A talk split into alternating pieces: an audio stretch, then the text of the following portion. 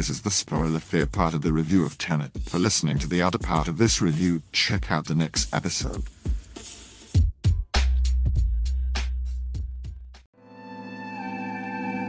Okay അപ്പോൾ ഇന്ന് ഞാൻ സംസാരിക്കാൻ പോണ ടെനറ്റ് എന്ന് പറഞ്ഞ ഫിലിമിനെ പറ്റിയാണ് ക്രിസ്റ്റഫർ നോളന്റെ പടങ്ങൾ കാണുകയോ അല്ലെങ്കിൽ അദ്ദേഹത്തെ ഫോളോ ചെയ്യുന്ന ആളാണെന്നുണ്ടെങ്കിൽ ഇതിന്റെയൊക്കെ പറഞ്ഞു കാണും ഈ പടത്തെ പറ്റി അപ്പോൾ ഇത് കൊറോണയൊക്കെ കാരണം തിയേറ്ററിൽ പോയി കാണാൻ പറ്റിയില്ല പിന്നെ എങ്ങനെ കണ്ടെന്ന് എന്റെ അടുത്ത് ചോദിക്കരുത്.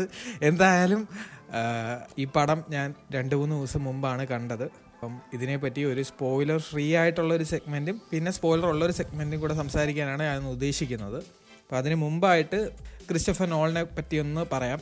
ക്രിസ്റ്റഫർ നോൾ എന്ന് പറയുന്നത് എന്റെ അഭിപ്രായത്തിൽ ഏറ്റവും റെവല്യൂഷണറി ആയിട്ടുള്ള ഡയറക്ടേഴ്സിൽ ഒന്നാണ്. ഇദ്ദേഹത്തിന്റെ പടങ്ങളെന്ന് പറയാനാണെങ്കിൽ നിങ്ങൾ മിക്കവാറും ഏതെങ്കിലും ഒരെണ്ണമെങ്കിലും കണ്ടു കാണും. അപ്പോൾ മൊമെന്റോ ഉണ്ട് ഇൻസോമിനിയ ഉണ്ട്. പിന്നെ ഈ ഡാർക്ക് നൈറ്റ് ട്രിലജി മൊത്തത്തിലുള്ള അത്. പിന്നെ പ്രസ്റ്റീജ് ഇൻസെപ്ഷൻ ഇൻഡസ്റ്റെല്ലാറ് പിന്നെ അതിനുശേഷം ഡങ്കർക്ക് ഇദ്ദേഹത്തിന്റെ ആയിരുന്നു ഇതിൽ ഇൻഡസ്റ്റലാറും ഡങ്കർക്കും മാത്രമേ ഉള്ളൂ. ഞാൻ ഡേറ്റിൽ പോയി കണ്ട. അതിനുള്ള അവസരം എനിക്ക് കിട്ടിയുള്ളൂ. അതിനുശേഷം തെരത്ത് എന്തായാലും പോയി കാണാമെന്ന് വിചാരിച്ചതാണ്. പക്ഷേ എന്താ പറയുക കൊറോണ. അപ്പം ഇദ്ദേഹത്തിന്റെ പടങ്ങൾ യൂഷ്വലി അറിയാലോ? ഇത് കണക്ക് മെറ്റാഫിസിക്കലും പിന്നെ ടൈം ട്രാവൽ അങ്ങനെയൊക്കെ ഉള്ളതാണ്. ഒരു യൂഷ്വൽ ഇപ്പം മലയാളത്തിലുള്ള പ്ലോട്ട് ലൈൻ എന്ന് പറഞ്ഞു കഴിഞ്ഞാൽ ഒരു പടത്തിന്റെ പ്ലോട്ട് ലൈൻ സ്ട്രെയിറ്റ് ആയിരിക്കും. അതിൽ വലിയ ഡീവിയേഷനും ഒന്നും കാണത്തില്ല യൂഷ്വലി പിന്നെ അപൂർവം ചില പടങ്ങൾ മാത്രമേ ഉള്ളൂ സ്ട്രക്ചറൊക്കെ ബ്രേക്ക് ചെയ്തുള്ളത്. നോളന്റെ പടങ്ങളിൽ മിക്കതിലും ക്ലാസിക്കലായിട്ടുള്ള ടൈം ലൈൻ ഇല്ല. മൊത്തം കോംപ്ലിക്കേറ്റഡ് ആയിരിക്കും. അങ്ങനെയാണ്. എങ്കിലും അദ്ദേഹം കോംപ്ലിക്കേറ്റഡ് ആയിട്ടുള്ള കൺസെപ്റ്റ്സ് എല്ലാം നമ്മൾ എങ്ങനെയെങ്കിലും മനസ്സിലാക്കിപ്പിക്കാൻ ശ്രമിക്കും. അത് ഇപ്പം ഫോർ എക്സാമ്പിൾ പ്രൈമർ എന്നൊരു പടമുണ്ട്. എന്റെ അഭിപ്രായത്തിൽ ഏറ്റവും കോംപ്ലക്സ് ആയിട്ടുള്ള ടൈം ട്രാവൽ പടം എന്ന് പറയുന്നത് അതാണ് അതിന്റെ ഡയറക്ടർ ചെയ്തതെന്ന് വെച്ച് കഴിഞ്ഞാൽ ഡയറക്ടറും പ്രൊഡ്യൂസർ ഒരാളാ ഒരാളാണ്. അതിൽ തന്നെ അദ്ദേഹം അഭിനയിച്ച അദ്ദേഹം തന്നെയാണ് എന്തായാലും പുള്ളിക്കാരൻ ആ പടം ചെയ്തതെന്ന് വെച്ച് കഴിഞ്ഞാൽ നമുക്ക് മനസ്സിലാവരുത്. കുറച്ച് ഇരുന്ന് ചിന്തിച്ചാലേ അല്ലെ മൂന്നാൽ വട്ടം കണ്ടാലേ പടം മനസ്സിലാവൂ എന്നുള്ള രീതിയിലാണ് ചെയ്തേക്കുന്നത്. പക്ഷേ ക്രിസ്റ്റഫൻ നോളതിന്റെ തിരിച്ചാണ്. വളരെ കോംപ്ലക്സ് ആയിട്ടുള്ള കൺസെപ്റ്റ്സും വളരെ ഈസി ആയിട്ട് മനസ്സിലാവുന്ന രീതിയിൽ അറ്റ്ലീസ്റ്റ് കമ്പാരിറ്റീവ്ലി ഈസി ആയിട്ട് മനസ്സിലാവുന്ന രീതിയിലാണ് അദ്ദേഹം ചെയ്യുന്നത്. എന്തായാലും നോളിനെ പറ്റി ഇത്രേ ഞാൻ പറയുന്നുള്ളൂ.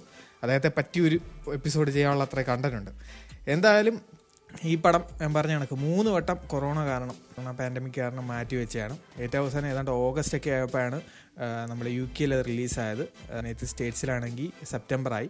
ഇത് എങ്കിലും ഇത് ഏതാണ്ട് three hundred and fifty million dollars worldwide gross ചെയ്തു ടു തൗസൻഡ് ആൻഡ് ട്വന്റിയിലെ ഫോർത്ത് ഹയസ്റ്റ് ഗ്രോസിങ് ഫിലിം എന്ന് പറയുന്നത് ടെനറ്റാണ് ഇതിന്റെ ബഡ്ജറ്റ് ഇരുന്നൂറ് മില്യനേ ഉള്ളായിരുന്നുള്ളൂ.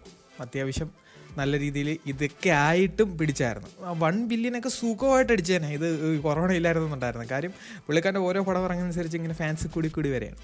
എന്തായാലും പടത്തിന്റെ ഓവറോൾ ആയിട്ടുള്ള പ്ലോട്ട് എനിക്കിപ്പം പോയിലർ അല്ലാത്ത സെക്ഷനിൽ പറയാൻ ഒക്കൂലല്ലോ. അപ്പം ഞാൻ എന്റെ പ്രീ പ്രൊഡക്ഷന്റെ കാര്യവും ബാക്കിയെല്ലാം ഒന്ന് പറഞ്ഞിട്ട് അതിലോട്ട് കിടക്കാം. അപ്പം ഇദ്ദേഹം തെനത്തിന്റെ കഥയെന്ന് പറയുന്നത് ഏതാണ്ട് ഇരുപത് വർഷം എടുത്ത് എഴുതിയതാണ് സ്ക്രിപ്റ്റ് എന്ന് പറയുന്നത്. അവന്റെ വർക്ക് പക്ഷേ സ്ക്രിപ്റ്റിന്റെ വർക്ക് പറഞ്ഞത് രണ്ടായിരത്തി പതിനാലിലാണ്. ഇതിന്റെ ഈ ടൈറ്റിൽ എന്ന് പറയുന്നത് തന്നെ ഒരു പാലൻഡ്രോമാണ് ശ്രദ്ധിച്ചറിയാം. ടെനറ്റ് രണ്ട് സൈഡിൽ നിന്ന് നോക്കിയാലും ടെനറ്റാണ് അപ്പോൾ ഇത് ആക്ച്വലി ഒരു വേറൊരു സേയിങ് ഉണ്ടായിരുന്നു. എനിക്കൊന്ന് ഗ്രീക്കിലുള്ളതാണ്. ആ ഒരു ചൊല്ലുന്നാണ് പാലൻഡ്രോമായിട്ടുള്ള ചൊല്ലുന്നാണ് ഇത് എടുത്തേക്കുന്നത്. പക്ഷേ അതിലുള്ള ഇതിലെ ചില ക്യാരക്ടേഴ്സ് ഇതിലെ ഓർഗനൈസേഷൻസിന്റെ എല്ലാം പേരും അതിന്ന് തന്നെ എടുത്തതാണ്. സോ അത് നല്ലൊരു ഇൻസ്പിറേഷനാണ് ആ ഒരു വേണമെങ്കിൽ ഒരു കവിത എന്ന് പറയാം. അത് ഇദ്ദേഹത്തിന് ഒരു ഇൻസ്പിറേഷൻ ആയിരുന്നു. എന്തായാലും ഇതിലെ മെയിനായിട്ടുള്ള ക്യാരക്ടേഴ്സിൽ ഒരാൾ നമ്മുടെ റോബർട്ട് പാറ്റിസൺ ആണ് റോബർട്ട് പാറ്റിസൺ ട്വലൈറ്റ് കണ്ടപ്പോൾ ഞാൻ എനിക്ക് വിചാരിച്ചത് ഏത് ഇത്? ഇത് ഇയാൾ ഇയാൾക്ക് അഭിനയിക്കാൻ അറിഞ്ഞൂടെ? എന്നൊക്കെ വിചാരിച്ചിരുന്നേ. പക്ഷെ പുള്ളിക്കാരന്റെ ഫാനാണ് ഞാനിപ്പം. കാര്യം ഇനിയിപ്പോൾ ബാറ്റ്മാൻ ഇറങ്ങുമ്പോൾ അറിയാം ഫാൻസിന്റെ ഇങ്ങനെ കൂടുമെന്നുള്ളത് പുള്ളി നന്നായിട്ട് അഭിനയിക്കാൻ അറിയാവുന്ന ഒരാളാണ്. അത് അഭിനയിച്ച് തന്നെ ഇങ്ങനെ കയറി വന്ന ഒരാളാണ്. അയാളുടെ ഓരോ പടം കഴിയുന്നുള്ള ഇമ്പ്രൂവ് ചെയ്യുന്നുണ്ട്. നല്ല രീതിയിൽ വർക്ക് ചെയ്യുന്നുണ്ട്. പ്ലേറ്റിലുള്ള മറ്റേ നമ്മളുടെ ക്രിസ്ത്യൻ സ്റ്റോഡ് ഇതേ കണക്ക് തന്നെയാണ്. പുള്ളിക്കാരി ആ പടത്തിൽ അഭിനയം വളരെ മോശമായിരുന്നെങ്കിലും പ്ലീസ്റ്റ് ഇനി അങ്ങനെ സ്ക്രിപ്റ്റ് ചിലപ്പോൾ ഡയറക്ഷന്റെ പ്രശ്നമായിരിക്കും. പിന്നുള്ള പടങ്ങളിലെല്ലാം നല്ല ആക്ടിങ് ആണ്. അത്യാവശ്യം നല്ലൊരു നടിയും കൂടാണ്. അപ്പം എവരെ ഫ്യൂച്ചർ നമ്മുടെ ഹോളിവുഡിന്റെ ഫ്യൂച്ചറിലുള്ള സൂപ്പർ സ്റ്റാർസ് ഇപ്പോഴേ സൂപ്പർ സ്റ്റാർസ് ആണ്. പക്ഷേ എങ്കിലും ഒരു നട്ടലായിട്ട് മാറാൻ കേപ്പബിലിറ്റി ഉള്ള ടീംസാണ് അതിനുശേഷം ഇതിന്റെ ഫിലിം എന്ന് പറയുന്നത് ഏതാണ്ട് ഇരുന്നൂറ്റി അമ്പത് പേരൊക്കെ ഉള്ളായിരുന്നുള്ളൂ. നമ്മൾ ഈ പടം കാണുമ്പോൾ നമുക്കത് അത്ഭുതമാണ്. പിന്നെ അതിൽ അത് പ്രത്യേകിച്ച് ഏഴ് രാജ്യങ്ങളിലായിട്ട് ഓടി നടന്നുള്ള ഷൂട്ടിങ്ങാണ് പടം കാണുമ്പോൾ അറിയാൻ പറ്റും. ഇന്ത്യയിലൊക്കെ ഉണ്ട്. ഇന്ത്യയിലുള്ള ഒരു ക്യാരക്ടറൊക്കെ ഉണ്ട്. ഒരു ക്യാരക്ടറല്ല കുറച്ച് ഒരു സെഗ്മെന്റ് ഇന്ത്യയിലാണ്. സോ നമുക്കൊരു ഇതുമായിരുന്നു. ഇന്ത്യ പോലീസ് യൂണിഫോം ഒക്കെ ഇട്ട ആളുകളൊക്കെ ഉണ്ട്. നോളന്റെ പടത്തിൽ. അത് വേറെ ലെവലാണ് രോമാഞ്ചം വന്നു. എന്തായാലും നമ്മുടെ താജ് ഹോ Taj ഹോട്ടലുണ്ടോ? Taj Mahal palace hotel. അവിടെയും എല്ലായിടത്തും അങ്ങനെ കുറേ ഏരിയയിൽ ഇന്ത്യയിലുള്ള കുറേ ഏരിയയിൽ ഷൂട്ടിംഗ് ഉണ്ടായിരുന്നു. മുംബൈയിലാണ് പ്രിൻസിപ്പലായിട്ടുള്ള ഷൂട്ടിംഗ് എല്ലാം നടന്നത്. വേറെ എവിടെ ഇല്ലായിരുന്നു.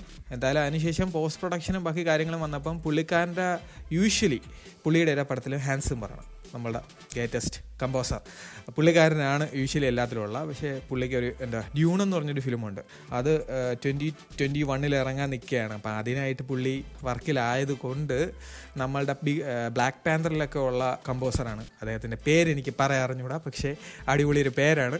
എന്തായാലും അദ്ദേഹമാണ് ഇതിൽ ചെയ്തേക്കുന്നത്. പക്ഷേ കുഴപ്പമില്ല. ആ ഒരു ഹാൻസിമറിന്റെ ആ ഒരു ദുമ്മില്ലെങ്കിലും അത്യാവശ്യം നല്ല വെറൈറ്റി ആയിട്ടുള്ള സൗണ്ടൊക്കെയാണ് ആക്ച്വലി ഇതിന്റെ കമ്പോസിങ്ങിന്റെ ഇടയ്ക്ക് വെച്ച് ക്രിസ്റ്റഫർ നോളന്റെ കുറച്ച് എന്താ പറയുക ശ്വാസം ഇങ്ങനെ ശ്വസിക്കുന്ന സ്വരവും നെഞ്ചിടിപ്പും അതും എല്ലാം കൂടി ഇത് ഇന്റഗ്രേറ്റ് ചെയ്തായിരുന്നു. അപ്പം അതിൽ ചില മ്യൂസിക്കിലൊക്കെ അദ്ദേഹത്തിന്റെ ശബ്ദമില്ലെങ്കിലും അദ്ദേഹത്തിന്റെ ബോഡി ഉണ്ടാക്കുന്ന കുറച്ച് സ്വരങ്ങൾ ഇതിലുണ്ട്. എന്തായാലും അതിനുശേഷം പിന്നെ ഈ അതിനെക്കുറിച്ച് കൂടുതലായിട്ട് സ്പോയിലർ വെച്ച് നമുക്ക് പറയാൻ നോക്കുക spoiler alert okay name നേരം ഡോൾപ്പിനില്ല You can listen to the spoiler part in the next episode of Soul Manga Tree Podcast.